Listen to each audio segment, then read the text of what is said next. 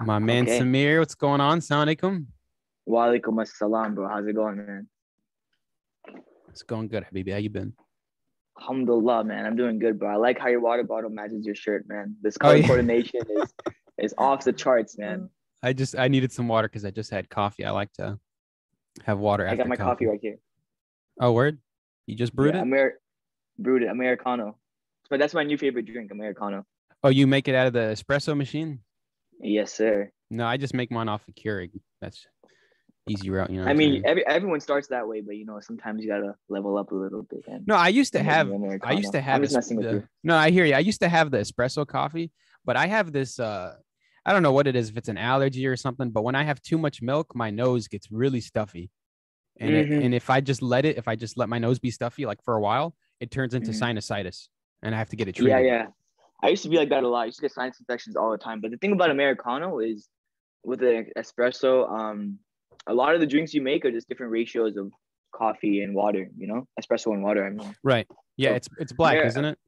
Americano is pure black. It's just uh, an espresso shot with a high amount of water. So the flavor profile is a little bit different. It's more mild.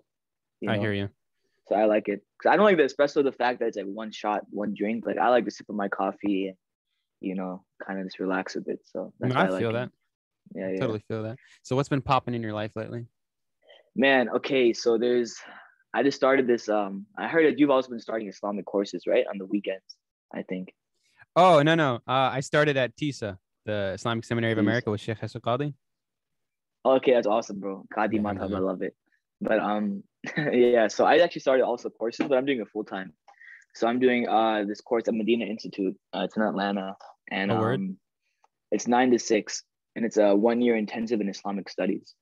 So we learn like uh, a wide variety. I think I think Asher Qadi is more Aqidah based, right? Uh, it- yeah, it's uh, it's it's uh, aqidah and fiqh. So- and fiqh. Wh- Which fiqh are you learning? Is there madhab you're learning or is it No, no, I, I don't. I don't particularly wish to follow a madhab. I studied at first Yeah. with uh, Safina Society with Sheikh Shadi al Masri, and that Mhm. was Maliki fiqh under a madhab and everything. Mhm. But I, I don't feel I have a need to follow a madhab, quite frankly. Yeah. Okay, that's fine. Yeah. So um Can I tell you why? school- Yeah, you can tell me why. Go ahead. You know, I don't I don't hate people that follow a madhab, but it's um I feel like um to to move forward, right? To move to advance. Obviously, there are things in Islam that stay the same, and then there Yes. are there are things that can change, right? And so, in order for things to change, you have to have mujtahideen, like the scholars that Mhm, formulate yeah. their own opinions, that have the validity within Islam, the the authority to change things with their own opinion. You have to have those guys come forward with new opinion. And some notables from the Mhm. past were like, you know, Ibn Taymiyyah, Imam al-Dhahabi, Shawkani. Uh, and so, in order for those guys to change some of these things and to put new opinions forward, they have to come forward with their own understanding. When you're in a madhab, you can't typically form your own understanding. You follow the scholars of your madhab. The ijma', the consensus of your madhab, is what dictates the formal opinion of that madhab. And so that's okay if all the scholars of that madhab are diverse, you know, all over the world, because now they can bring into their opinion the urf, the customs of their land, because that's going to have a huge Yes. effect on what they think. And, and one example of that is the, the Hanafis are, you know, they're mostly from the, the Desi area, you know, India, Pakistan, and the majority of them are from that region. Yep, represent. So and and so because of their uh their their uh co uh in existence alongside you know um uh the Sikhs and Buddhists and Mhm. Hindus a Mhm. lot of their legislation is very lenient towards them and they follow the opinion of Umar that when it comes Mm. to um living amongst them a lot of rules that they follow is applied to them as you apply to the Christians and Jews which is the opinion of Umar and so that's just an example of how so some Mhm. of, of, of your urf affects your scholarly opinion. Now, the problem is if everyone in your madhab is from a specific land, for example, the Malikis, North Africa, and Yeah. you pick up as an American scholar all of the positions and opinions of the Maliki madhab, it's going to be from the lens of a North African, whereas Mhm. it should be from the lens of the land within which you live.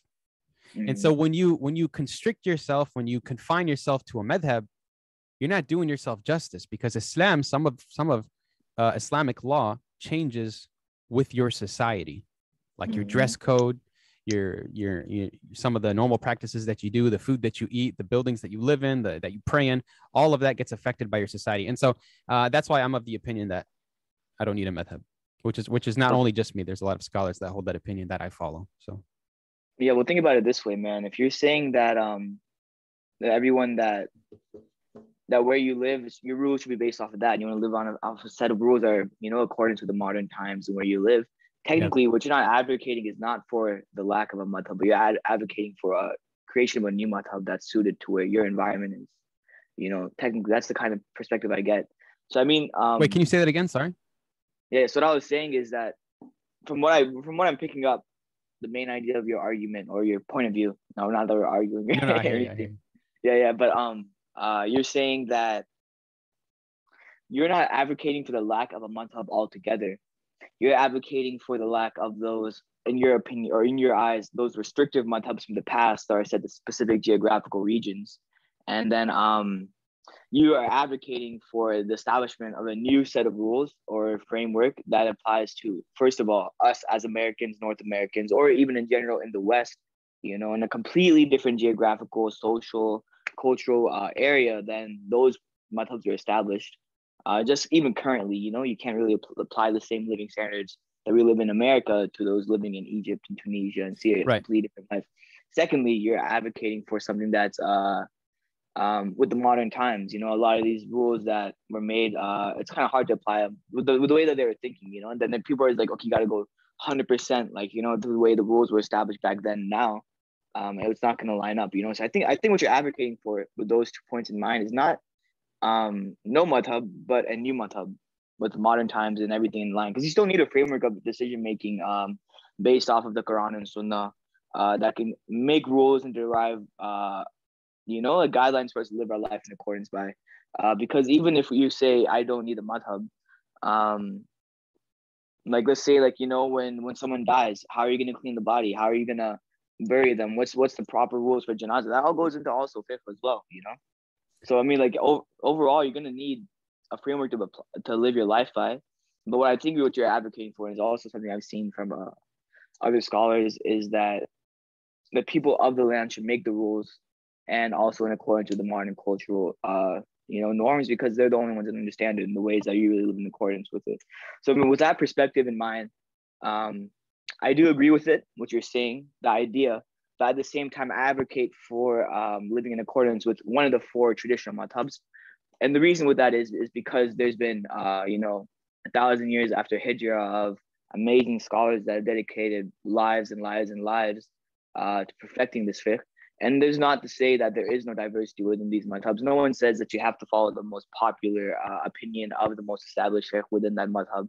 Um, you know, there's always like that's that. I think that's a mistake that a lot of people think, a lot of people make. Um, you know, especially like you know overseas, and um, they Mhm. say that the religion is static. Uh, it's fully formed.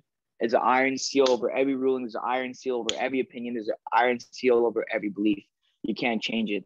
Uh, really and true and true. Uh, in the world, and even if you look back in history, Islam's always been dynamic. You know, he was always come up with ideas, like you said, um, and you know, applied their uh, you know personal beliefs and also the modern times, their own modern times. If you're going back to even Abu Hanifa, you know, his ideas were radical at the time.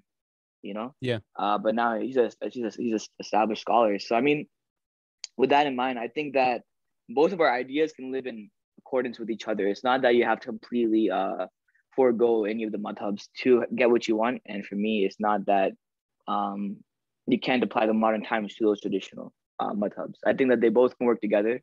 Um, and I think that I hope that that does happen uh, within all four of the madhabs for the Westerners because there's people that follow all four. Uh, Maliki, I don't know as much in the in the West that follow that much, uh, but I know there's Hanafi, Shafi, and uh, actually I never met a Hanbali either. Mainly it's Hanafi and Shafi that I meet. So Yeah, so, yeah. I hear you. Um, so I'm not saying that we don't need madhahib or that we should eradicate madhahib. What I am saying though is that not every student of knowledge needs to follow a madhab. Um, and Mhm. so the the madhab, it's it's great to have a madhab, right? Because you have a framework and a methodology for deriving rulings, and it ensures that you stay connected to the tradition. right? That's that's that's how it gets passed down. It goes from scholar to student of knowledge, and then student knowledge becomes a scholar, and then he has students, and then it gets passed down, right? And it goes all the way back up to the Sahaba, and then the Sahaba to the Prophet. Sallallahu. But Sallallahu alayhi wa sallam. the the problem then becomes, okay, well, I'm an American. Where's my madhab for America? I don't have one, so I have to go study under the scholars of the Hanafis or the Malikis and and follow one of their madhab. And so it's Mm. going to take a while before there's a number of scholars that are under that madhab that re- reach the level of prestige of mujtahid or mujtahid Mhm. mutlaq, which is like the absolute mujtahid, to Yeah. derive rulings to contribute to the madhab in an accordance with the laws of his land, Mhm. um, to then make uh, uh, you know groundbreaking changes that apply to his area, Mhm. to, to his to his region. But to Okay. to to wait for that is going to be it's going to take a long time. And I, I asked someone, he said, I said, how, how can you wait for that to happen? He said, well, wait, because this is the tradition, even if it takes 100 years. I was like, you're going to wait 100 years? Go ahead. Okay, I, I don't think it's gonna take hundred years. I mean, even if you look at um scholars that we don't have to name, you know, if you don't want to have any controversy in the comments section, but but you know, like there's already scholars that are online in America that have studied, you know, and are actually deriving rulings that we as Americans are applying to our lives, you know. Um, yeah, but they're not much but so I- You know yeah, but I the mean? thing, the thing is, the thing is like, okay, so from my perspective, I go against the opinion of the guy that says it's tradition to do that. Okay, Mhm. that it's tradition to wait 100 years.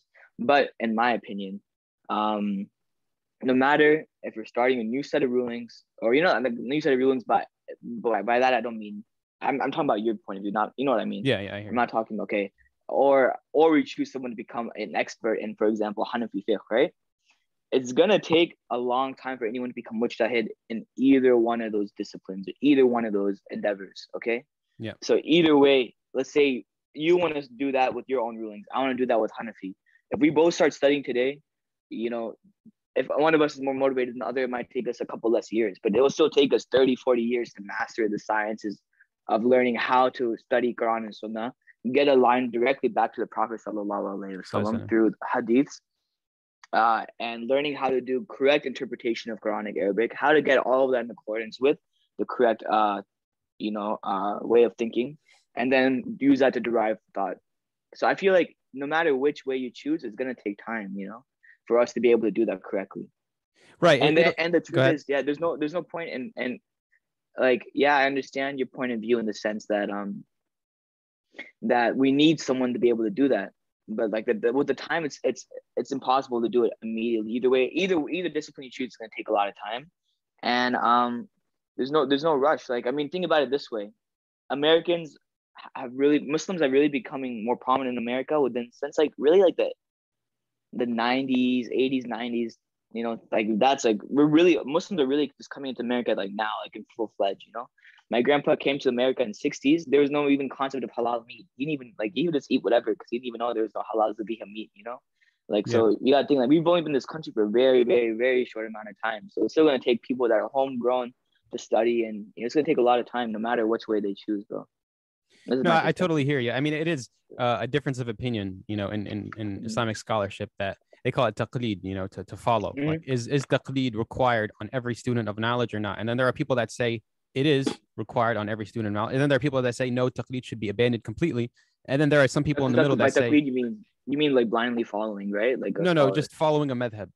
Like, okay like there are some people that say you have to follow a method. If you're a student of knowledge, pick a method and follow it. Don't step out of the four Mm. methodologies.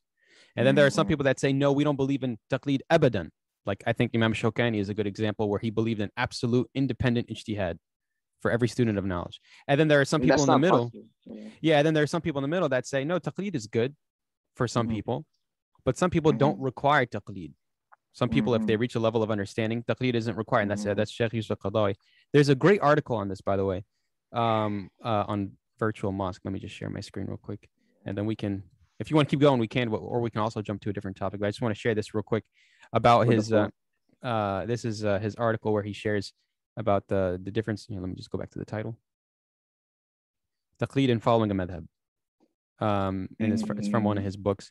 Uh, and so he he writes in here that you know there's three opinions. There's the, the three that I just mentioned that you know it's required on everyone, and then no one should do it, and then the middle, which is some people could do it, some people shouldn't do it, which is his position.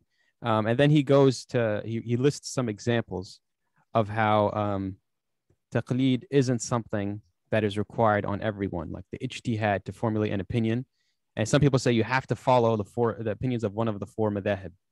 Uh, and then so then he gives this uh, understanding to show why that is not the case and that ijtihad can be accomplished even after the the four madhahib were established. And so he says it here. Mm, He comes down Okay, here. He so says, uh, yeah. Isn't that Umar's moratorium on the punishment for stealing during the famine an example of ra'i, opinion? Isn't that his decision to transfer the liability of blood money from the tribe to the state an example of ra'i?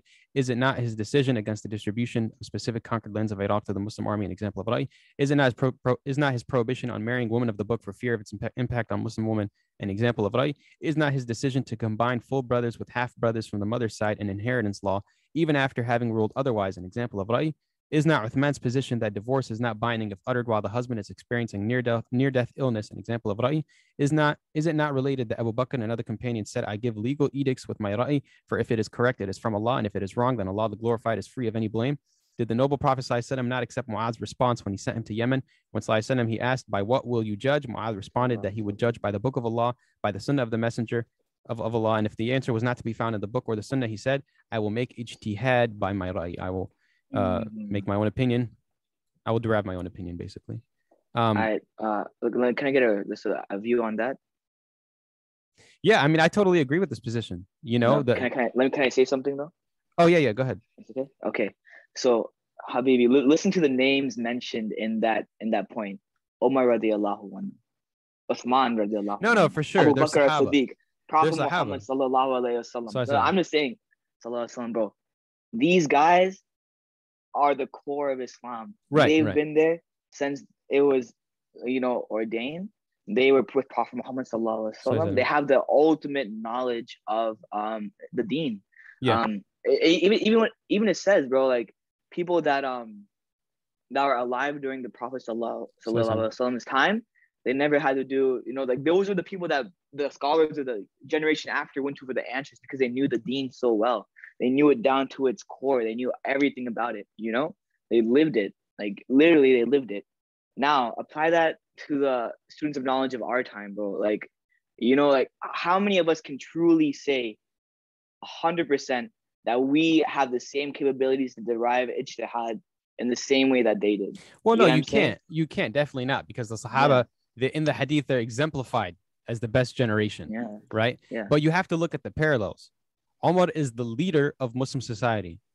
hmm And then you look at your time and age. Some people will say, given that Umar was the leader of his society and he changed in laws and he, he lifted the hudud for a time based on cer- cer- certain uh, circumstances of his people, should it not be the case that the Muslim leader should also look at his situation and decide hmm maybe this is something that I can do as well based on what, what the what the need is. And so it's it's also Sheikh bin Taymiyyah. He gave this in a in, in a fiqh principle that he stated. Uh, he said um, that the the Sharia is not arbitrary halal and haram. Do this, do that. course, yeah. You know, course. yeah. there's maqasid of the Sharia. There are goals Mhm. of the Sharia, and he Yeah. stated in, in his fiqh principle that from the goals of the Sharia is uh, uh, تحصيل المنافع وتكميلها وتعطيل المفاسد وتقليلها. That and, and this is a rough translation. That the goal of the Sharia is to accomplish that which benefits society and to reduce Mhm. that which harms it, right? yes. And so Yes. based based on that, if you look at if this is the goal of the Sharia, right, and you look at the Mhm. Sharia with that lens, Mhm. then certain things that were practiced in the Sharia, if you practice them today, will harm society 100%. I'm Yeah. talking about the hudud, you know, Mhm. I'm talking, okay, let, the, the punishments. Okay. And so a lot of scholars are, are, are of the opinion that the hudud should be lifted. Such one- as stealing, cutting off your hands, like Exactly. along those lines. Exactly. And another thing, it's very common in Arab society at the time, in 7th century Arabia, to marry women Mm. at a very young age. Yes. Should Muslims, it's a very just simple question, should Muslims today marry girls 10 years old or younger? Of course not. don't And so some people will say, we now need to say, to make it clear to the world, that Islam has an age restriction on marriage Mhm. and that there should be a minimum age for for men and women to marry. That's an Mhm. opinion, and I believe Sheikh Qadhi Mhm. holds that opinion. And so Mhm. and so if if if you look at the Sharia with that lens, that hey, this is here, this law is not you know, stagnant until the day of judgment, which believe it or not, some people believe. And that no one has the right to change the Sharia except the Prophet. Hasha, they say, you know, like God forbid that anyone should change it except him. Um, and then there are some that say no, like clearly from the tradition, from the Sahaba, that some things can be changed. We can, if you want, we can keep going or we can stop here and, and, and switch topics. No, I mean, look, I agree with you in the fact that um we can do both. We can go a little bit and switch topics up to how long you want to make this episode. But, I hear um. Yeah, um, what I was saying is like, yeah, okay, look, I'm 100 percent with that. Like the belief where you said, I don't believe that Islam is static. I don't believe that every ruling that's had has happened has can never change. Because I mean, even if you look back at it, the way that Islam was ordained, a lot of the rulings were in a, a or accordation. What's the right word? Accordance Mhm. with Yeah. with uh the society of the seventh century Arabia. You know, like so. Of course, we have to derive those ideals, those principles, what the moral values are trying to uphold and apply it to our modern society, and that Exactly. requires a little bit of shifting of values or shifting of um, rulings. But you Right. keep the same values going throughout society, right? Throughout the ages. Um, that's what I that's what I believe. But I just believe that um like I, I just believe that it's best done through uh, not exactly the you know this like the the um, approach to Quran and Sunnah that the traditional methods have done just because um there's been so much history behind it that have perfected the, the way of thinking uh and you can use those ways of thinking to apply or derive rulings for modern society as well you know what I'm saying Yeah, for sure. um so that, that's that's my perspective but yeah we can go to another topic now I think we both no, I hear explain that. points of view pretty well I hear it. Um, Yeah. All right, yeah. Um, so what, what do you want to talk about? You want to you want to go into to college life? That's what I was thinking. We should do this episode on college life for it, yeah. Muslims. Hopefully you- we didn't lose can- all the co- we didn't hopefully we didn't lose all the college students with that highly like Yeah. abstract. No, no, we can we can cut it out. We can put it in a, in a separate clip. Okay. Um, so so you can go first if you want. Tell me about um, uh, just just first off, like uh, your expectations, right? When you were in high school and you were graduating, your Uh-huh. expectations of college, and then when you came in, and and and if it was different, how different was it? Oh man. Okay, so this is the preface, man. Like I wasn't really I wasn't religious at all Uh huh. in high school. I wasn't religious at all my first two years of college. Okay. Like um so you know when I was going to college, like I'm not even gonna lie, I chose USC because I thought it'd be a party school. I thought it'd be fun. I'm not I'm not even lying. I'm not even Hmm. lying. I was like, there's three, there's three choices for me. Clemson. My SAT score was not high enough to get into Clemson, most likely. I wasn't that Mhm. studious. Like now, the Rashid, you know me. Now I'm the guy that will spend 12 hours every day of the week. No, yeah, you're a studying, you smart know, guy, mashallah. Yeah, yeah. But back then my priorities were different, you know, like um when I was 17, 16, like I was a I don't know if I told you, I don't even you might know this or not, but like I was a music producer. Yeah, I was getting like I was getting like I was 16 getting like 70,000 plays a day on my Wow. music, you know? Like I, I had I had no I like I like I had no reason to go to school other than to have fun and make my parents happy until my career popped off kind of thing. That was that was my point of view. Mhm. You know, I'm just going to school, make my parents happy and make music, go to Atlanta every weekend. Like I did go to Atlanta every weekend and go to the studios. So I mean like I just thought it was gonna be like a fun time, you know, hang out. That was my expectation and that's what I found. So why did you you go know? to Atlanta? Is that where you go to produce music? Is So Atlanta's like the episode rap music right now. oh, Uh, that's the kind of that's the kind of music I made. You know, that's that's the kind of music I enjoyed, uh, and that's the environment that I, I wanted to be in. So I'd go there pretty much like every weekend, if not every other weekend. You know, just to hang you. out with my friends, go to studio, and you know, go to concerts, go to shows, like every weekend. So I mean, like that that was really my life for the first like year and a half, two years of college. You know, Mhm. um, but then, um, what where it all changed is that um I went to Umrah, right? mashallah. I went to Umrah. Uh, I don't know. ex- Okay, this was this was my second. This this was the winter break of my sophomore year, right? Mhm. So um, you know, I'm, I'm going to Umrah, and uh, my parents tell me they're going, and in my head, I'm like, bro, like I gotta fix up. Like I can't go in like this dirty state to Umrah. You know, like with my lifestyle habits and my practices. So like the Yeah. month and two months leading leading up to Umrah, like I gave up some bad habits, trying to, you know, uh, wasn't perfect, but then I went to the Kaaba in, in Saudi Arabia and um I made this dua. I remember this dua per, like fluidly. Like I was in a place where like, you know, I was having fun from the outside world. Like, you know, I was dressing in designer clothes. I was getting a lot of money every week. I, was, I had like people literally come to me and lecture me like, yo, bro, like my name used to be Sammy Safari. You know, like I used to make music. Yeah. So they would be like, "Yo, bro, are you Sammy Safari, bro?" Like you can ask ask my friends from back then, bro. In the lecture, man, like all the time, people come to me like, "Yo, that's you, right? Like that's you, right?" Okay, let's let's hang out. Let me get your number. Let me get your follow on Instagram. So like, I had all of these things from a worldly perspective, you know. Yeah. But like, there's something inside of me was just like unfulfilled. And people always say that, right? Like we always listen to an Islamic lecture about deen versus dunya. Like you have everything, but you'll never feel fulfilled from the inside. I was never Yeah. filled from the inside. I was sad. I was anxious. I had periods of depression. Um, you know what I mean? Like I, I felt like I was failing my parents. I was making them unhappy. I felt like I was being a bad example to my siblings, uh, bad influence to my friends. You know what I mean? Like all these things. I was living for the gratification of desires and for the acceptance of others, pretty much. Like you know praise of others. So with those kind of things, you'll never get fully like fulfilled. So I was there. I made a dua at the Kaaba, staring at it. I was like, Allah, please help me reach the, the my highest potential. Let, let me use my mind to its highest capabilities. Help me become the best version of myself. Help me become the best man that I can become. Like a lot of things like this is like, please help me improve myself out of my current state. You know? Yeah. Um, and I, I'm not even gonna lie, like I didn't really pray like that. Like um, the first year and a half of college, like I would maybe go to Juma sometimes. You know? And this is I'm not I'm not trying to show off. People say don't expose your sins, but they say don't expose your sins to show off. If you're using it to teach a lesson, then it's okay. And I'm not Right. even, you know, saying how bad I used to do. So uh so yeah, I'm just trying to tell people where I'm at because I feel like a lot of college students can relate to that kind of lifestyle. yeah, for know? sure. Uh so um then I was so basically we were in Saudi Arabia for two weeks. My family stayed for three weeks. I could only stay for two weeks because my college was starting. So I Mhm. went by myself to Toronto for a, a flight from Qatar. Uh from from Mecca to Qatar to Toronto. Toronto I had a layover because the weather was bad. So I had to go to a hotel. and my van driver was actually like this West African Muslim guy, you know what I mean? Yeah. And he was he was like, brother, where are you coming from? I was like, I was like, I was like, I'm coming from Saudi Arabia. I just said Umrah. He's like, mashallah, mashallah, I'm Muslim too. I was like, oh, for real? He's like, yeah. Then he asked me this question. He's like, do you pray? I was like, mm. I was like, nah, I don't really pray like that, man. I'm not gonna lie to you. And he's like, this this advice literally changed my life. He said, he said, if you don't do anything else, make sure you pray. Prayer is the most important thing in your life.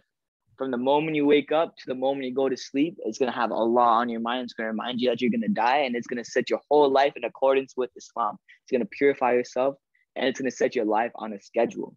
He said, you wake up in the morning early, pray Fajr, you're reminded of God, of all these blessings you have. You're motivated to do live your life. And then from there, your day's already started. You're gonna plan out the rest of your day. You're gonna be productive from the beginning. Because if you begin your day with praising Allah, then the whole day you'll be productive. Then you're gonna eat lunch, pray Dhuhr. Right? You get a little bit of relax, but you still get in touch with your spirit. And then from there you go from Asr, you know, Maghrib, Isha, go to sleep. Like your whole day will be on a perfect schedule. Yeah. So I, I listened to it and I was like, you know, he has an amazing point. Like, I, you know, um, I'll try. I'll start praying when I go home. So like, once I got got to college, like I I started praying, but it'd be like you know sometimes make up all five at Isha I kind of think I hear you. you know what I mean? But um, slowly over time, like you know, you start caring more. Um, you started hearing your life more and more to that schedule, and of course, as you start praying, then you're gonna want to start doing other good things as well, and start letting go of more bad things. And I think that that's what um a lot of scholars, scholars I listen to is like once you once the, the prayer is the thing that holds you to the identity of a Muslim. Once you start praying, you're gonna feel like doing more, and once you let go of praying, you're gonna feel like you don't want to do anything at all. You know. For sure. So, so from there, I got more, more religious. Life completely changed. So you could say like, you could say that in high school, my expectations were very different than the expectations I wanted two years later. And uh, I feel like as as, as in any individual, and the environment is so diverse with so many different groups and so many different um, so many possibilities as a college university, you can really get whatever you want out of it. Um, you know, people always say that that like for example, people always say at USC, there's not enough Muslims to hang out with. Like, you know, how am I gonna have a halal experience? I have no friends. I mean, me and you could both say that perspective. We had no, uh, you know, like limitations at all. We had fun every day. Like, you know, every weekend we had plans. Every day, every like every weekday we had stuff going on. Like, you know, you can really get whatever you want out of it. Um, so yeah, I kind of went away from your question a little bit and gave No, like no, that was- biography. No, that know, was but- good, man. What what's yeah, yeah, something yeah. what's something difficult that when you came into uh, when you when you enrolled at college? What's something difficult that you had to put up with uh, as a Muslim? So are you saying um before I was No, during college. after? During college in general. Yeah, Um, I'm sure there's a ton Okay. of things. there's so many things. There's so so so many things. Um, I mean, like this is the thing, man. You know what what what what what does uh what do we always hear in Islam? Life is a test, right? Right. Yeah. And Allah Allah tests those he loves most. So when you're coming to That's the right. deen, you love Allah, and whatever you think of Allah, he he thinks of you, right? Or he is for you. Yeah. So you know, like I loved Allah so much. I wanted to live my whole life in accordance with the deen.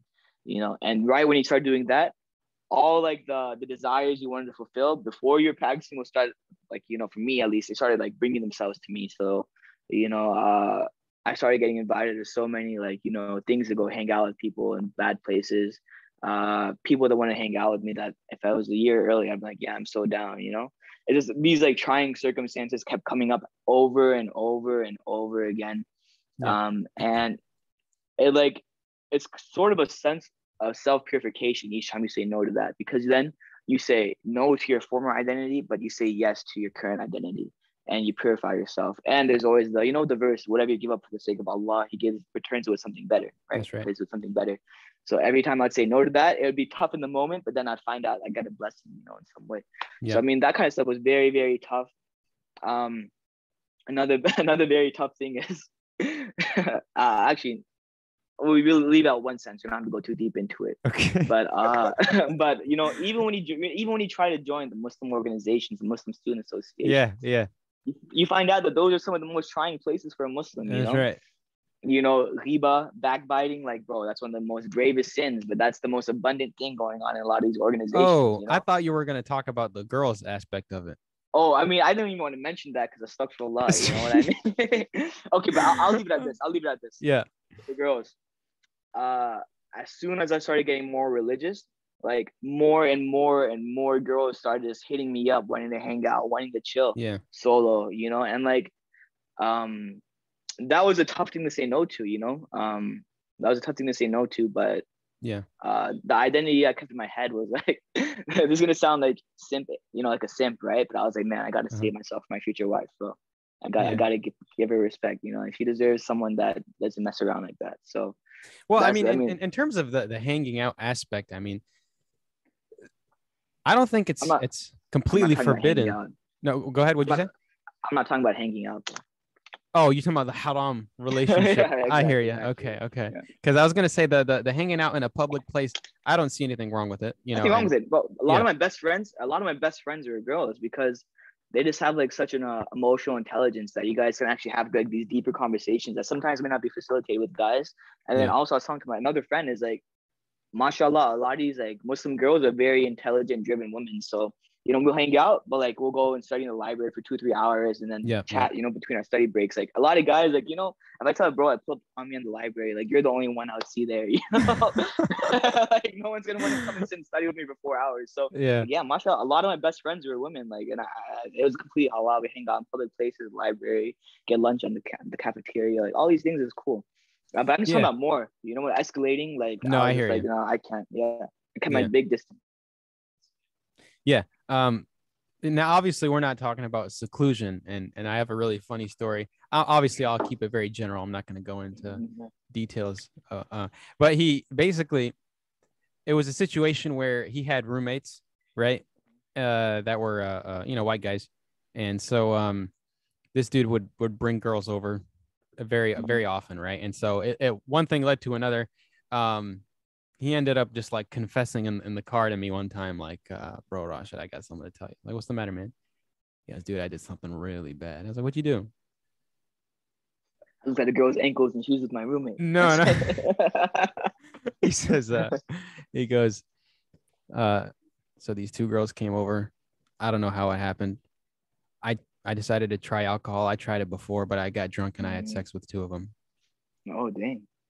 i was like dang dude why'd you do that so why? Like, you gotta I- ask him why. I, I like to be a i like to be a tiny bit sarcastic in tough situations sometimes Yeah. it's uh because what, he what, what were you trying? What were you trying to get out of that question? Huh? No, I was just being a little humorous because he looks so distraught. You know what I mean? You lighten him up a little bit. I was just lighting him up a little bit. You know what I mean? Because he Yeah, looks so sad about it. Um, but dude, honestly, it's very obvious. You put yourself in a situation like that. What do you think is gonna happen? Like, you leave yourself alone in a room with with two girls, you know, and there's alcohol. You know, add to it the- Yeah. the, alcoholic Yeah, aspect. yeah, What yeah. did you think was gonna happen? You're not I a agree. saint. You're not Prophet Yusuf. You're just a man. You Mhm. know. You know, add to that. Yeah, Yeah. add, add to that the some of the Sahaba. You know what I mean? Like, let's just be frank, and and and I wish people would be more frank about the some Sahaba, right? Like, obviously, we, um, Omar, uh, may Allah be pleased with him. Before he became a practicing Muslim, he used to get Yeah. completely drunk, completely wasted. You know, yeah, because he was depressed all the time. He used to have friends Yeah. that he would go get drunk with. yeah. And uh, there's another Sahabi. One time he came to the Prophet I sent him in the masjid. They're about to pray Lord. He says, "Oh Prophet of Allah, please forgive me." He's like, "What?" He's like, "I kissed a prostitute." He's like, "What do I need to do? Like, do I need to be reprimanded for this? Do I need punishment? Should I go make ghusl?" He's like, "No, no, you're good. Go go make wudu and pray Dhuhr with us." You know what I mean? Yeah, I mean, So- you hear stories about that all the time. Even Yeah. when they're giving up drinking, that like you know, when the, the law came for drinking, like some of them couldn't give it up. They kept trying and trying. That's right. Even you know, yeah, there's like people you know the story of like the the guy asking the Prophet Sallallahu Alaihi Wasallam, "Can I Sallallahu commit Alaihi zina?" You know what I mean? Like you know what I mean? Like there's all these stories. And okay, so personally speaking, now my third and fourth year, right? Yeah. I became very religious, uh, I still lived with non-Muslims, you know. And these non-Muslim guys, you know, they were very cool, very good brothers, you know. But Yeah. they're in fraternities or whatever, and they'd always want to throw parties. So you Yeah, can yeah. ask, you can ask people that are around me. Like I would know when my friends, roommates are having a party. I'll purposely leave my apartment. You know what I mean? Make sure I'm not there. Yeah. You know, and tell them like, yo, guys, let me know when you guys are gonna party. I have nothing against it. I'm not trying to be a, like a nuisance for you guys. You know. Yeah. But just let me know so I can make sure I'm out of the way. You know. Then I'll go hang out with my other friends. I'll go um study in the library most likely Yep, until like yep. 2 a.m. You know, chill. Uh, or we go study even downstairs in our apartment, like in the common areas. Like you know, I just every time there's a party at my apartment, I would make sure I'm not there. You know. Yeah. Because like you said, like you can easily fall into any of those things. Uh, even if it's not, you know, to the extent that what your friend did, not saying that he did anything terrible. Every a Yeah, lot of people yeah. have been there, you know, like it's just a sin. He's if you made sincere repentance, it's like it never happened. Right. Matter. right. You know, but um like you know, anything can happen there. Like, you know, you can even this or even just being around that environment make you want to do something next week, you know? Yeah, like So, like dude, you um, really you just have to find out. Okay, where is it that you know I would easily fall into zina mhm. so that I can avoid it? Like I'll, I'll give you an example. Um, I used to to hang out with a friend of mine that worked at the game room. You remember Mhm, back in uh, uh Carolina Game Room, yeah. yeah, what's the, the name of the building? I forgot. Russell Uh, House. Russell. yeah. Russell House. Uh, and uh, I would I would hang out because he'd he'd work the late night shift like he like he ends at like 10 p.m. right, and then it was on a Saturday like or Friday night, and I would go I, I after I'd wrap up classes I'd just go you know after gym on stuff, and then I'd go hang out with him at the game room, uh, and so obviously Russell House is right across the street from the the the girls' dorm, right, yes. and yeah. um what was that called? I don't remember, but I would I would walk out at night to get to my car, and I would see just a whole crowd of girls huddled out in front of their building because they're waiting for their Uber rides to get to uh, Five Points and then get drunk dressed up like yeah. Dude, Yeah, they were dressed up, wallahi, like prostitutes, man. yeah. Yes. I of lo- I took a glance, right? At first glance is it's halal. right? It's I, okay. was- I wanted It's- to see what was going on. I looked and I was like, oh my God, dude, their hair is done. Their shirts are like crop top. They got boots Crop on. top on bottom and top. Right, exactly. And only dude, covers this. covers like right here. The dude, stomach. so- yeah. so- some of them were wearing see-through shirts. Like you could see everything Oh, yeah. except the nipple. Uh, Yeah. they had makeup on. They smelled their perfume was like you could smell it across the street, which was where I was. Like, dude, I'm telling you, man. And then you want to put yourself in the middle of that and think nothing is gonna happen, dude. You're like 21.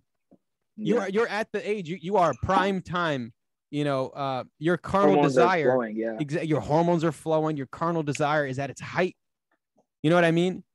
You're you're at Mhm. the gym working out your testosterone is pumping. You did. and then you yeah. want to go and sit with them? Like what are you doing? Like uh, do you have Yeah, any sense? No i'm not going to commit you goofball. What are you talking about Yeah, yeah. dude i have a friend i have a friend from saudi okay so that, that's not the normal situation right that's like friday night when they're going partying normal situation that's is that Thursday. That's that's that's Tuesday, Thursday, Friday, and Saturday. Yeah. So I, I'm not familiar with those dates, but I appreciate that. Uh, Uh, you know, yeah. I Why you, appreciate me that. on why you put me on the You made me look so bad. I'm not familiar with. No, I'm not- No, I'm just saying. What is Tuesday? think I should. No, no, seriously. What is that? I don't. I don't know. I don't know, bro. I don't know anymore. Dude, you could tell me. I don't know. I don't know. I don't know. Okay, I'm never just mind. kidding. I'm just kidding. I mean, uh, you know, there's like back in college. I just remember because I used to have like roommates that were in fraternities, right? Uh-huh. So they would call it like every every day of the week there was some special, you know, on at some specific venue. So Mondays had one, Tuesdays had one, Wednesdays had one, Thursdays had one. You know, like That means these they're days of the partying every day. Like there's pretty only much, like, yeah. Like, I'm not gonna lie, yeah. Like my when I had my roommates that would like go out all the time on my freshman year, because I was completely random, you know. Yeah. Yeah, they were out every weekday almost. Wow. Yeah. That's every day wild. of the week and every weekend, except for Sunday, they'd stay home usually. Mhm. Sunday they'd stay home. That's the that's the Lord's day, you know. So they had to stay home. after all the partying. No, but uh, I had a friend right uh, from Saudi, and you know how Mhm. Saudi is, especially if you're from the capital. Every everybody is cloaked up in black. You know, you don't see anything in terms of Yes, women. you don't see even when you pull up at Starbucks, it's segregated. I was like, "What about the cash register?" He's like, "Yeah, there's a little bit of a crevice when you reach the cash register, but before that, there's a wall. You can't even. It's completely. It's probably different a little bit now, but that's how it was for him. And so he was telling me when we were walking in front of, I was showing him where his, where his classes would be and where to find the buildings, right? When he first got here, and uh, his eyes were like this, like wide. Is that is that the is that the guy that um? I'm not gonna mention who. No, but, and but- I'm I, you don't know. Yeah, go ahead. No one's gonna say his name. It's the guy that Abdurrahim used to bring to my apartment. I think his dad was like in the military or something. I don't know to be honest, but he he basically right he he would he was walking with me, and his eyes were like that. I was like, "What's the matter, Bugs man? You Bunny. good?" Huh? He's like, he looks like Bugs Bunny, bro. Yeah, yeah, Bugs Bunny. And I was like, "You good, man? What's going on?" He goes, "Bro, I looked towards the crowd, and I tried to find an ugly girl, but I couldn't find one." It's because he's never seen a girl. I was like, "Are you serious?" He was like, "Oh my god, yeah." I took him to the grocery store, yeah. and I showed him, "All right, this is what you want to buy. This is milk, right? This is leban," because you know he pointing Yeah, stuff out for him. He still doesn't speak English. Um, and then he we passed by an aisle. He's like, "What's that?" I was like, "That's alcohol." He was like, "They just put it with the groceries." I was like, "Yeah, man." Uh, he was like, "Cause it's that it's that thing that's forbidden yeah. that you don't Mhm. see, don't touch." But he's never he's never seen it before, Mhm. and now he's seen it probably in movies on TV, but he's never seen it in real life. Now he's looking at it, he's like, "Wow, it's right there." Picks it up. Wow.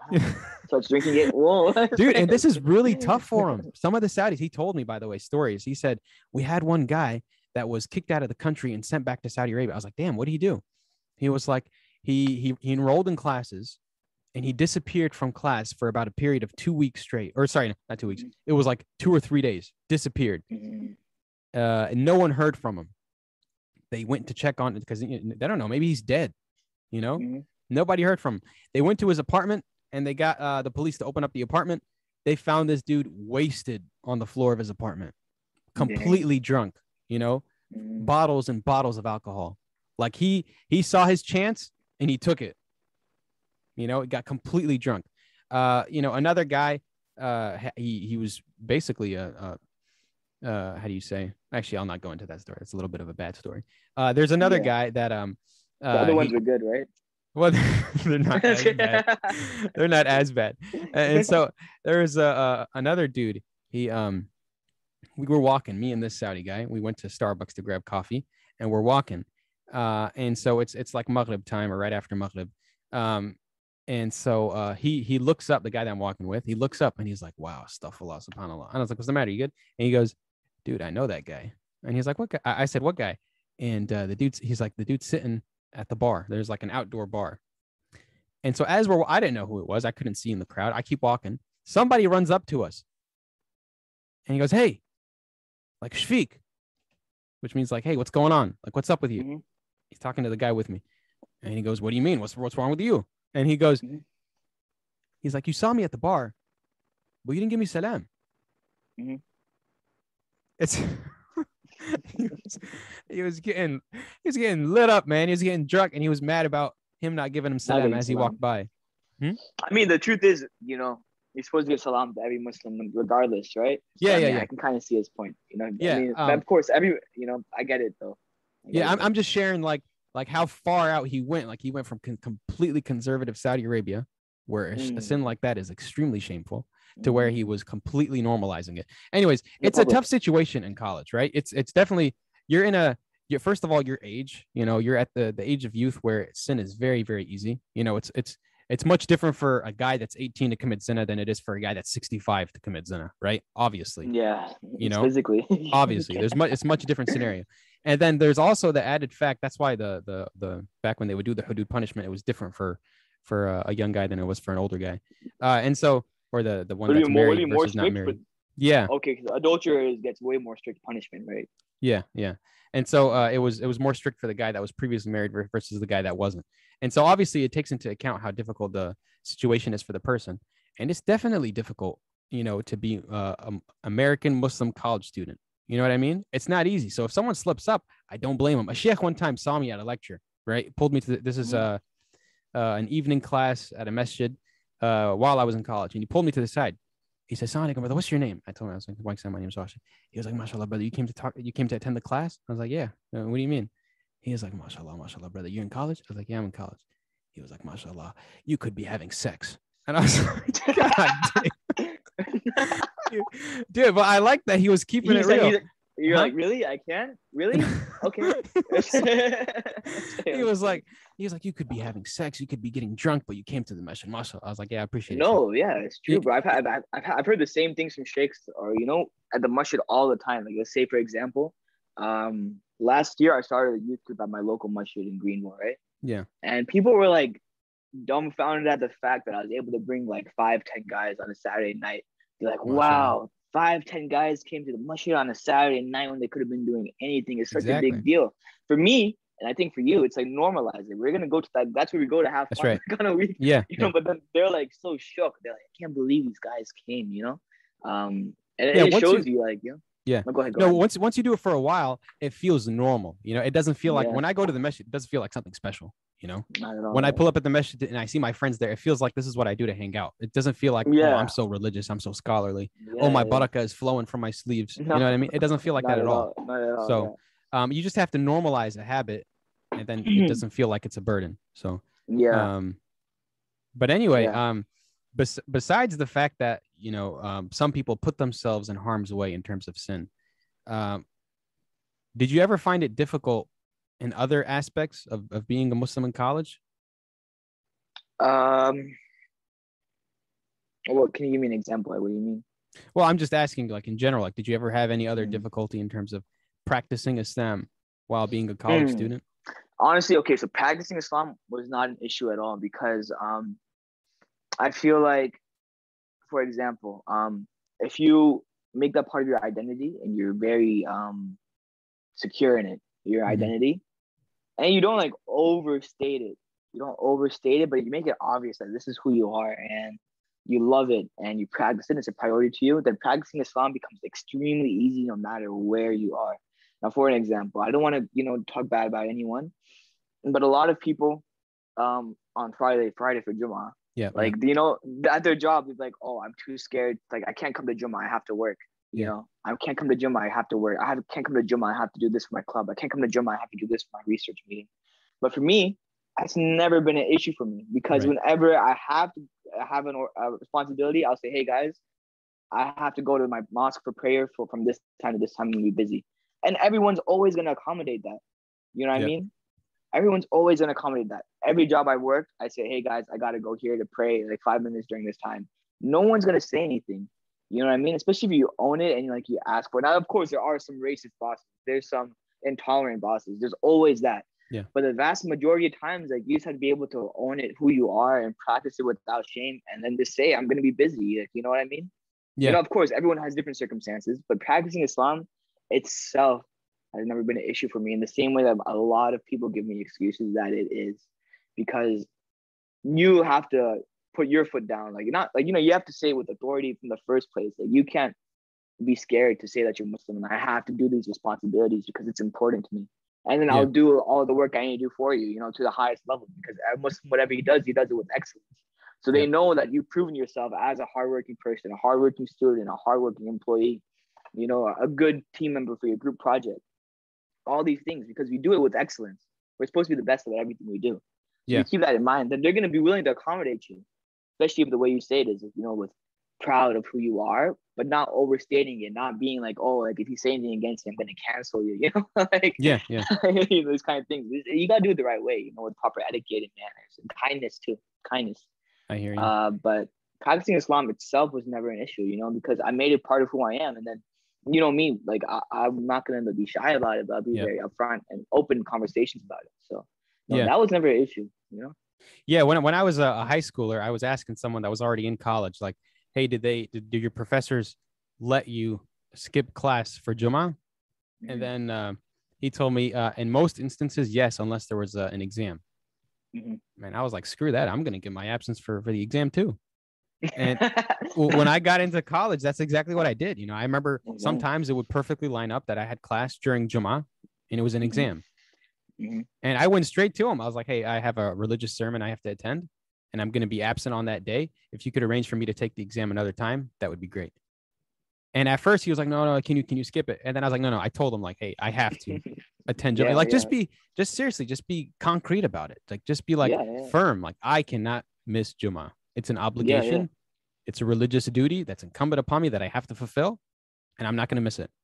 And uh, when he saw that, that I was basically stonewall about it, he was like, "Okay, um, if you could come attend uh, my other class, and I'll hand you uh, your exam while you're while they're taking their exam." And that's what I did. yeah. And I, alhamdulillah, I never, hours, yeah. yeah, I never had to miss Juma. And I saw guys left and right missing Juma for for class. But dude, it's because they're being weak about it. You know, they're just like, "Oh, can I can I skip class, please?" No, you can't. They don't even ask. They won't even ask. That's the thing. Yeah. Majority of people won't even ask they can skip class for Juma or anything. You know, they'll never even ask because I don't know why. Um, and think about it this way. All these like remember in our classes, these guys like, oh, I gotta go work a golf tournament for two weeks. Like, you know, I can't be in class. I gotta do this. Yeah, The professor will easily give it to him. Say, oh, I gotta go. I'm going to a, a, a dance festival, you know, in Miami. I can't. I can't. I'm Yeah. going out of town. Can you move my exam? They'll easily give it. So why are you scared of something that's core to your identity, that's ordained upon you as a necessity in your religion? right. Why are you scared to ask for it? You know, Exactly. you shouldn't be scared to it. Um, I mean, and, and I think that that the real underlyings of that reasoning is very multifaceted, and we can go deep into that as well Yeah. uh, especially in American society. Uh, you know, uh, uh, we're a minority. You know, we're a minority. We're an attacked minority. Yeah. Honestly, um, it kind of cooled down when we were younger. You know, from like 2000, you know, like 10 to 15. But as soon as uh, Donald Trump came into office, you know, like it got really, really high again. Uh, and people were scared of being Muslim, scared of even being brown, scared of not being, uh, you know, the visible White. majority, white, Yeah. white uh, Christians, popular fraternity Christians. You know what I'm saying? Like in the environment that we were in in South Carolina, they were scared of not being that. So that makes them reject their identity, reject what they are, reject who they are, reject what they want to do, and then try to fit in with the majority. Um, and you know, you could say that's the reasonings for it. Um, and once you learn to accept yourself for that and love yourself for that, and you know, live in accordance with who you actually are, you're not gonna be scared to actually go and ask the professor for that. But if you're Yeah. scared of who you are and don't want to accept and don't even want to be that person, don't live in accordance with you know who you are, you do live like other people, then you of course you're gonna be either too scared to ask, or if you ask, you're just gonna fold the first time they say no. Yeah. you know? Yeah, for sure. Dude, let- let's uh let's dig into the the, the MSA real quick. Um, Okay. because uh, Speaking, dude, from, it- speaking from a former former MSA vice president, by that's right, VP here. Yes, Dude, sir. Honestly, sir. the push and pull of being in an MSA between making it religious versus making it fun, that was really hard Mm, to follow. You know what I mean? Like I came in, I'm not gonna lie, I came in to, to the MSA my very first year, my freshman year. And then when I there were so many problems that by my second year, by when I was a sophomore, I literally just dipped and I disappeared. I don't I don't recommend that. Obviously, I think people should stick around and try their best. But that I, I did that because of how many problems I had. Uh, but if if you want to talk about it first, go ahead. Like, what, what kind of problems did you face as as VP? Mm, specifically from a leadership perspective, that was like the toughest decision I had to make. But realistically, I had to realize that aside from being like a center religious intellectual learning, like the one that I desired for myself, realistically, Mhm. one out of a hundred students is actually desiring that, right? Very, very little students want to go and meet every Monday and talk about a hadith and talk about what it means to us and how we can implement into our lives and tafsir and all these things. They just want to hang out with people that look like them, that have the same beliefs as them, that have the same life experiences as them, that can understand where they come from, that can they can go to without being judged. Um, and I realized that I had to make the MSA more of a safe haven for Muslims to come to when they felt like they were ostracized from the rest of society, or even if they just wanted a break from the rest of society. Um, that it's a safe haven for them to come to with people that they love and they can trust without being judged out of fear of being judged. They can fully be the person that they grew up being around their own Muslim friends back home. And that was a perspective that I tried to really run MSA with. Um, and that's kind of the stuff that we started doing now. And I think USC MSA now is way better than what we were doing back then. I'm not gonna lie. Mm-hmm. Like um, they have so many events. The leadership there is really, really good right now. Um, you know, like this stuff like we did. Did you ever come to our potlucks or anything like that? At yeah, my yeah, apartments? Yeah. yeah, you did. Yeah. So like, see, it was more of like a social thing, you know. Um, and, and and that's what I was trying to do. And of course, we tried. And even at the same time, I was also just getting religious as well. So I didn't really have like anything to really benefit people with like that. Um, but of course, you know, like when we're all together, all Muslims, we're gonna pray together. You know what I mean? Uh, and that's something rare either way. Like, how often are you gonna do a Jamaat like on a Thursday? you know what yeah, I mean? Yeah. You know what I mean? So like that the religious religious identity, religious practice is still infused with it, but I made it primarily a social club for people to have fun because otherwise people aren't even gonna want to come. You know what I mean? And if you have fun, fun events, let's okay, this is for an example. So let's say the MSA is only like two or three guys in the beginning, right? Okay, it's two or three guys. We have a fun time. We take a picture of it. We post on social media, and we also tell our other friends, "Yo, we did this. It was fun, man. Like, yeah, know, we hung out, like, chilled." Then, you know, one of those 20, 30 guys in the periphery that barely practice Islam won't be scared to come and hang out with us because they're always chilling, they're just hanging out, you know. But if you say, yeah, we got together and talk about tafsir and hadith and you know what I mean, it's gonna turn off a lot majority of people. That's right. You know, so to attract those masses, the first step you have to do is just have fun social events, have food, have FIFA, have hangouts. You know, go eat dinner, go go to the pool, like these kind of events that attract people and then slowly over time you can start uh, infusing those roots religious values more and more and more and more until the fact that we infuse both the fun activity and the religious uh, activity together. That's the kind of thing that i did with my youth group that i started in greenville. Um, i kind of like that's the knowledge that i gained from the msa experience. And then i infused it with the youth group and now we kind of mix together fun events and islamic uh, things. Like did, did you um sorry my airpod just died but i'll just talk to you this way. Oh you're good you're good. Yeah did, did you come to my my barbecue i had on eid no. You didn't come. It was you, Abdullah, and Hamza. Hamza, Hamza, Abdurrahim, and Hamza. Uh, you know what I'm saying? No, I hear you. Yeah, I was out of town. Exactly. So that was like you know like that was that was the the perfect uh, example of that. So we had a barbecue at my house for Eid, right? Mm-hmm. We had like bro, we had like 60, 70 people come to my house. MSA from Clemson, MSA from Furman, MSA from uh, Greenville Tech, MSA from USC Upstate, MSA from USC Columbia. People came from USC Columbia. Wow. You know, it's a combination of all the MSAs. And it was a fun event. You know, we hung out, ate burgers, played games. And then we all guys and girls prayed Maghrib and Isha together. And then the Imam of Greenville, he's like 24, you know, you met him. Yeah. Yeah. he gave a he gave a Islamic lecture. And 70 people, 60 people on a random Saturday night found themselves going from a party, like a real party. We were doing dubgate, we were doing everything, you know, yeah. to listen to an Islamic lecture. You know, uh, um, it was a beautiful thing. And then I also gave a speech, uh, you know, just like to motivate people to get more religious, more activated in the community. Yeah, yeah. And then we went back to hanging out. But like they got their religious benefit and we had fun. And then people were asking me now, when's the next event? When's the next event? When's the next event? You know? So once once you infuse those, you first got to attract people with the fun, and then you can add the religious value. I don't think it's a push pull kind of thing, but you got to know when's the time to dial it up, and when's the time to dial it down, and that takes right. wisdom. Yeah, and and with with the benefit of, of hindsight, you know, with looking at well, when I was there and why it was so so bad of a situation, like you have to really look at, at like this is how I think you should manage an MSA. You have to really look at the people that are in your attendance, like the mm-hmm. people in your area gauge their level of iman. Are they practicing? Are they not practicing? Are they Muslim in name only? And then formulate events and ideas from that.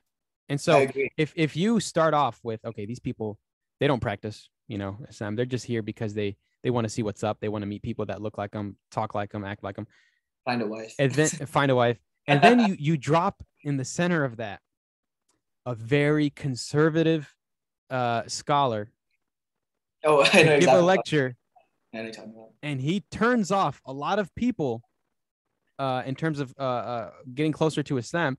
You're not helping. You're making it worse. And so you have to be very, very careful on how you tread. And the best way to do this, in my opinion, is to just get someone that's of of knowledge. You know, like get a like the bigger universities have Muslim chaplains.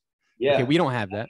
But find someone that's smart, that knows how to lead, that knows what to do, and they can hold your hand and take. If you come up and you say, "We're going to have an event where we all discuss the tafsir of Surah Al-Kahf," how many people you think are- going to attend that? Two or three. Yeah, and that's all. That's always what it was. Like I, I was in an MSA where that was always what it was. There was always a couple people. If you uh if you tell people that uh you know what we're gonna have a scholar come to talk about uh the the issue in in Palestine, right? Oh yeah, that's that's Dude. over with. it, the people that you're gonna get, like if they know the name of that scholar, they're not they're not gonna be receptive to it. And his his delivery of that speech is gonna be so bad. Like I just I promise. He's from overseas.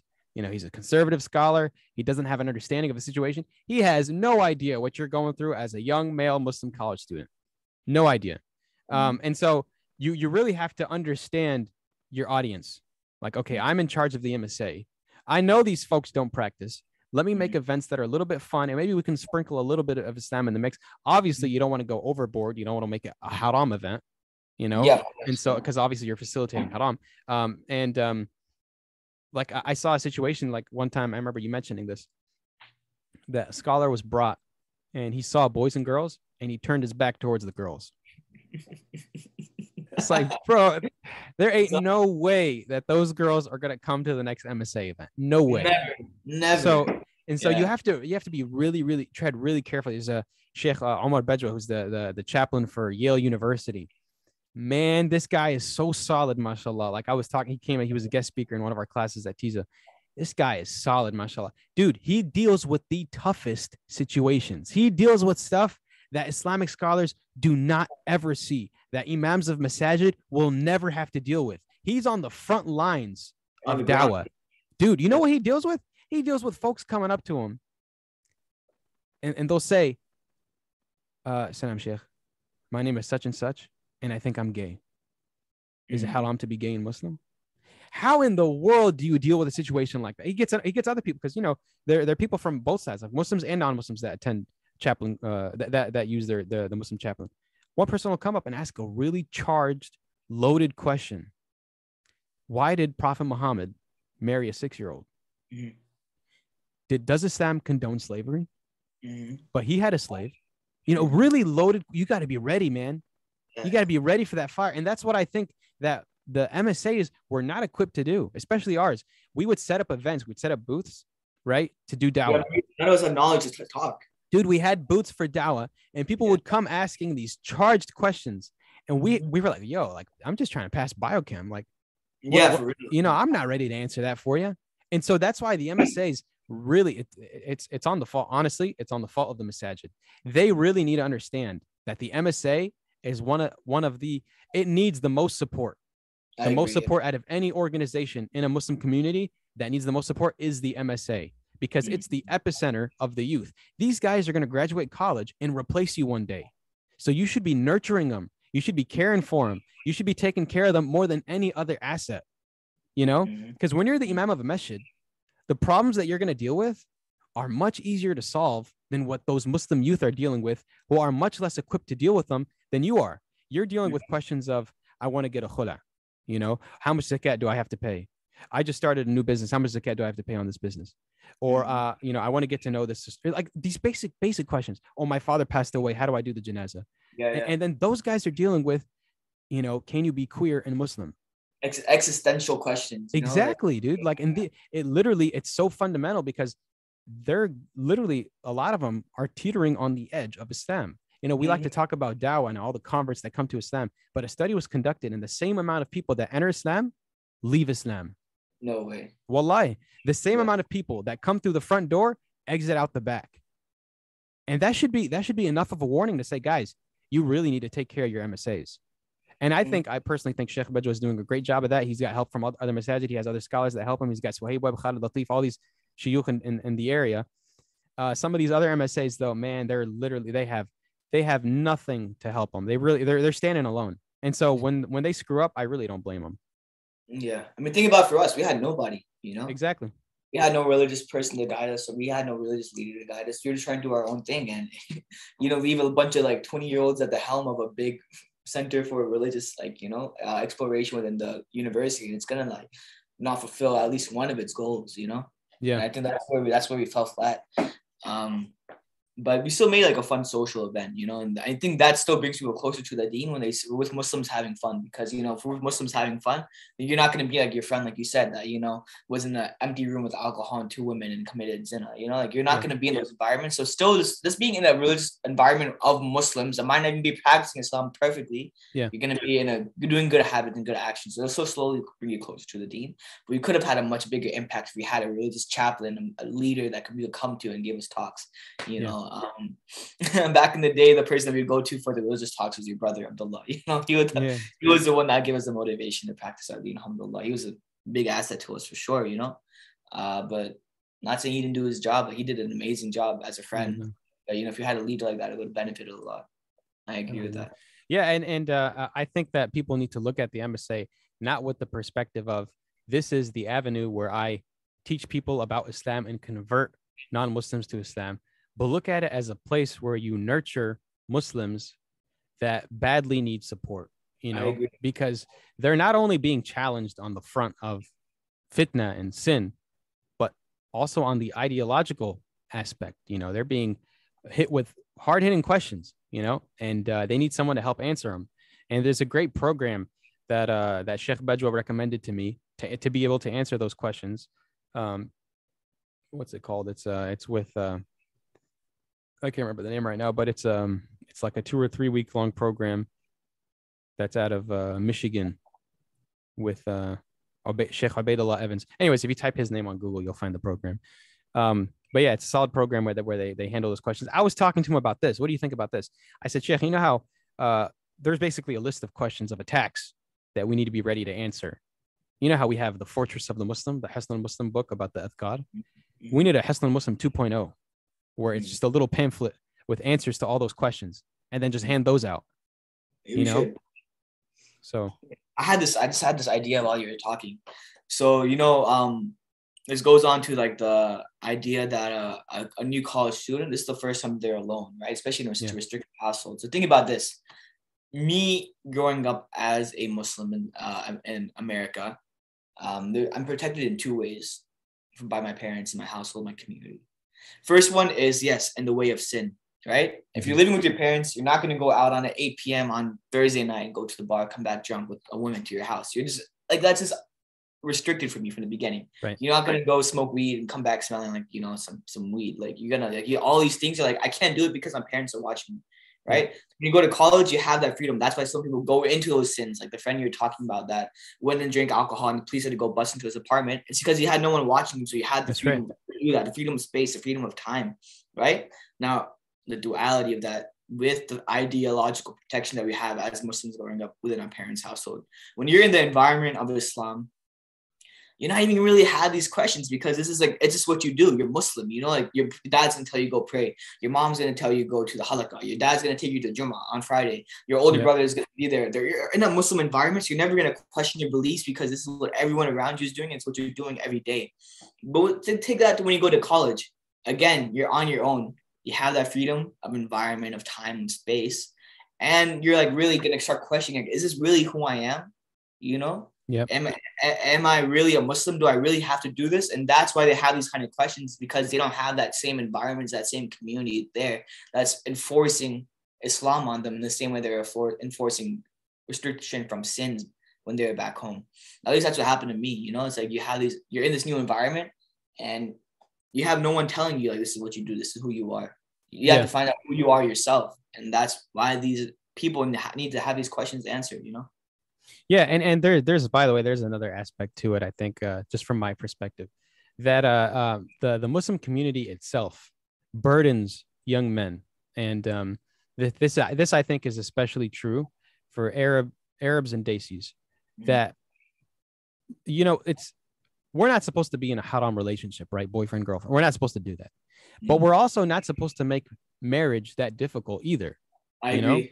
Yeah. It's it's supposed to be a really basic thing. Like when Ali, uh, may Allah be pleased with him, married Fatima, he just sold his shield yes. and got the money for that, gave it to her, and did the the, the nikah just like that. Yeah. Yes. So, um, people, they okay. First of all, student loans, right? The Muslim community is saddled with debt.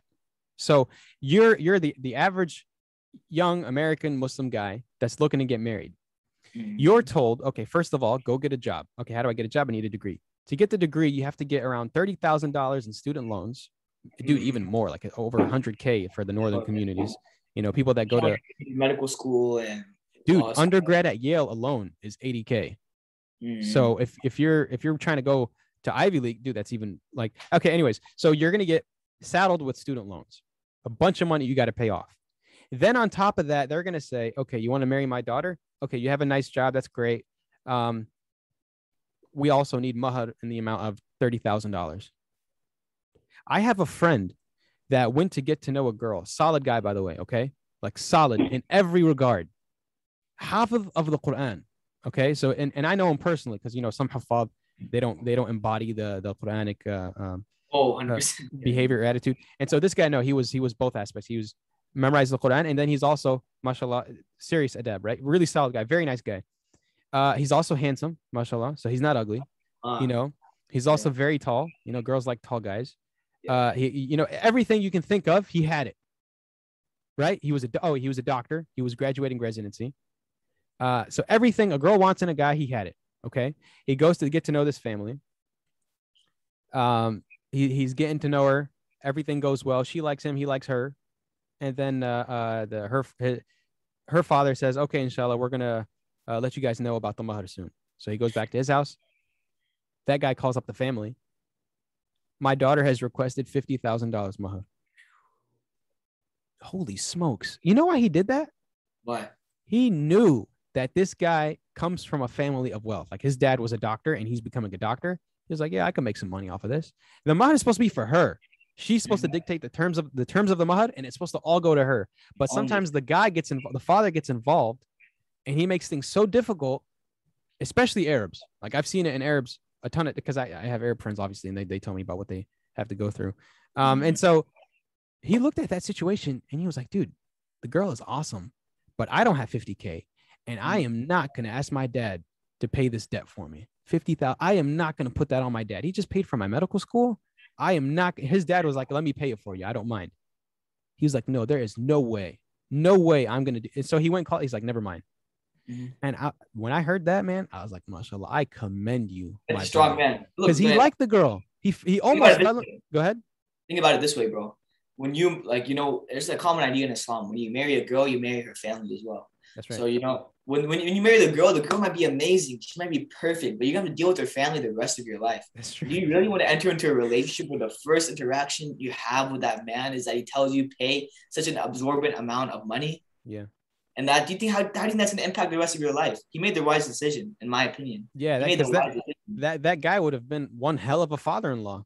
You know. Yeah, messed up your whole life. You don't want that. Yeah. So so alhamdulillah, may, may Allah grant him a, a, a righteous wife soon, inshallah. Um. I mean, so that's, that's that's the hadith of Prophet Sallallahu Alaihi Wasallam, right? That when someone's coming to marry your daughter, the only things you look at is the character and the conduct, or the right. and the character, how they practice Islam and how they carry themselves. that's right. That's the only thing that matter. You don't look at like I heard this crazy story, dude. This one guy is also Arab. I think it's a, it might be Yeah, an yeah. Arab. It might be an Arab thing. It might- no, it's also Pakistani, though. Of course, it's, it's Mhm. Pakistani as well. Um, but that's the the crazy stories I hear from the sides of the Arabs. But Pakistanis um, have crazy stories too. I know, Mhm. but there's more. My examples are Arab. Don't no. No, no, go ahead, go ahead. No racism. I, I love course. all. One Love all. Go ahead. anyway, um, this this guy he he is talking to a girl, not even her father. The girl's brother says, "Bring me your tax returns." Right? He takes his Hold on a second.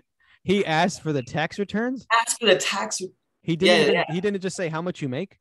No, no. He's and then I guess he looked at the tax. He's like, "Your tax bracket is not high enough to marry my daughter or my sister. Oh hell no! Your tax bracket is not high enough," and he's rejected him. Oh my god. You hear these stories, it's like, bro, when you go on the day of judgment, you're gonna be asked, why did you do this? This good man, why'd you reject him? You're gonna be punished on the day of judgment for that kind of stuff. You know what Yeah. I'm saying? Like, Yeah, yeah, for sure. Uh, dude, it's it's wild. Um, the the so it's a common problem that they're asking for way too much mahar, right? Like they're they're they're putting so much burden on on guys today. Uh, think about and- it this way. Think about it this way, bro. This Yeah. is what my friend was telling me.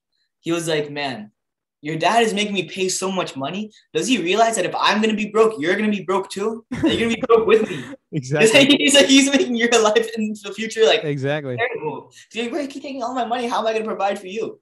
You know? Yeah, yeah. And, and you know another thing they do is they they stipulate something called uh, mahar muqaddam and mahar muakhar. Like okay, Mhm. you're gonna pay 50k now, and then uh, uh, after you guys get engaged and stuff, you also owe this much.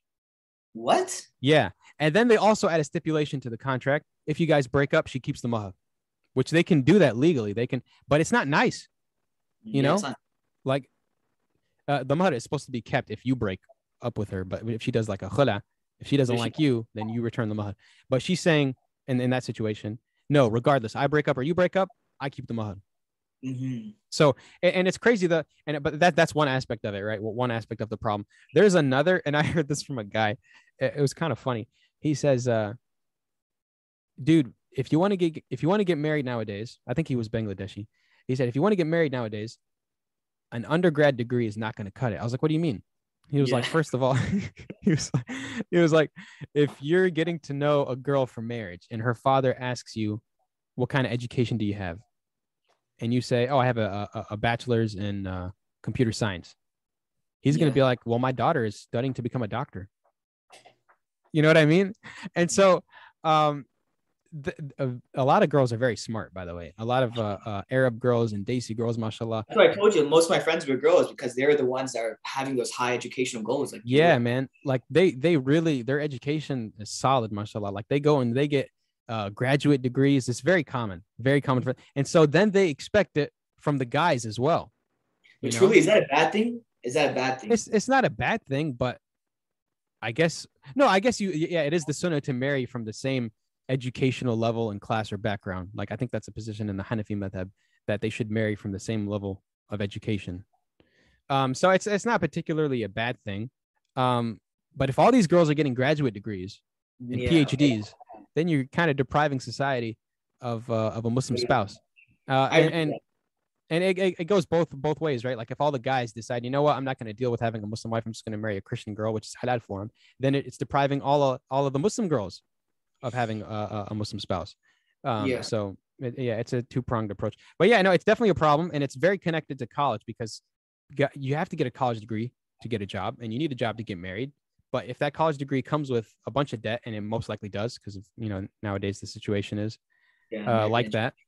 And then you also expect all this mahar money. It, it really puts them in a tough situation, and we are in a tough situation uh, today. I agree. So, yeah, um, I don't know if it's going to be solved. I know that there's a story of uh, uh, Omar, may Allah be pleased with him. He saw that people were raising the mahar during his time, and uh, you know he went to go restrict it on the minbar, and then a woman got up and said that he didn't have the right to do that, and then he, you know, he uh, uh, retracted his statement because he, he mentioned the ayah in the Quran which says that you know you can't take uh, uh, the rights of their wives, which is referring to the mahar. I mean, it's Um, true. It's it's it's uh it's the right of the woman though. It should be the decision of her, hers, not of the of her father. That's right. And I feel like if she actually likes you, she would not be burdensome on you. If she actually likes you and she loves you and she wants to be with you for the rest of her life, she knows you don't you can't afford 50k mahar. She's gonna be like, "Bah, I'm not paying 50k. I mean, I'm not asking for 50k. I'm gonna ask what he's comfortable with." And I'll just give you a, a real life example. Uh, my sisters didn't ask for 50k. You know, I have two sisters that are married, alhamdulillah. You know, they their mahar was like a couple thousand. Just being Yeah. completely frank, you know? Yeah. and so um that's how it should be. And and there's more barakah obviously and and, and the, the, the lower you make it obviously it shouldn't be like a dollar. Like you should you should ask for something of value because that's the whole point. Yeah it should be a valued gift that that's something that's something that you would accept. The mud is something that you would uh hold in high regard and esteem. Um and that's the whole point of it. So Um, But this think about it this way. It could be because because your father is such like a good, loving father that you know he's willing to do these kind of things. A lot of these uh Muslim households, both Desi and Arab, are more of an authoritarian relationship where what I say goes and you don't. That's right. have- Their whole life, they've never been allowed to speak up. So of course, in That's this right. matter, maybe these girls aren't even having the choice of to marry or marry. Maybe, maybe the father is forcing them to marry. These authoritarian relationships are all over the Muslim right. world. the For sure. So, you know, maybe even if they like the guy, maybe they don't even like the guy.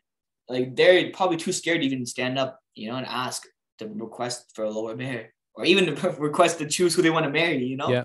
So like, like I can understand why, like, you know, why that would happen. And I think that's another issue that we could delve into, you know, uh, as well. Just like, you know, um, that, that strict authoritarian relationship where the father is the one that controls the whole daughter's life from where she's gonna go to school to what she's gonna wear to who she can hang out with to what ending up to who she's gonna marry and how much he's gonna pay, you know? yeah, exactly. Like, you know, so Um, should we stop here? Or do you want to keep going? uh we can stop here and then we can do another episode. you know? Okay. Yeah, yeah, we can stop. I think we're at an hour and a half. I think, I think I think we have a good we have a good chemistry. You know? Yeah, yeah, for sure. No, mashallah, you're a very smart guy. I, I love the points you bring up. I like it when you contradict me. By the way, I like it when you uh when you give a different viewpoint because it's a great way. Yeah, yeah, dude, it's it's a great way uh uh to understand new ideas, and that's how you develop is by I see, because that's why I like talking to you too, because we think so differently on so many things. Yeah. But the thing is, like, we're both like, you know, we like to give like logical reasonings behind what we say. So they both are valid points, you know, like alhamdulillah. So That's right. too. and and and, and I, I think that neither of us are like firebrained. Like sometimes you talk to a guy at the masjid, and he will he will not let you get a word in edgewise. You know what I mean? He will not let you speak. Yeah. So and, and, and, alhamdulillah, and neither of us usually, are what like he's saying, usually what he's saying is such low quality stuff too. You know what I mean? it's like double double trouble, man. Yeah, no, but alhamdulillah. All right, we can we can stop here. So I'll just I'll say the closing dua. سبحان سبحانك اللهم وبحمدك نشهد ان لا اله الا انت نستغفرك ونتوب اليك والعصر ان الانسان في خسر الا الذي- الذين امنوا وعملوا الصالحات وتواصوا بالحق وتواصوا بالصبر. My man Samir, I appreciate you coming on. Of course, bro. Until You next should make time. me inshallah. regular guest, man. Make me Let's regular. do it. I'm down. You let me know. Inshallah, we'll, we'll, we'll shoot one. I'll, I'll make time every week for you, Rashi. Don't worry. Let's do it, bro. I appreciate it. Yeah. All right, I'll catch you later, inshallah. Assalamu alaikum.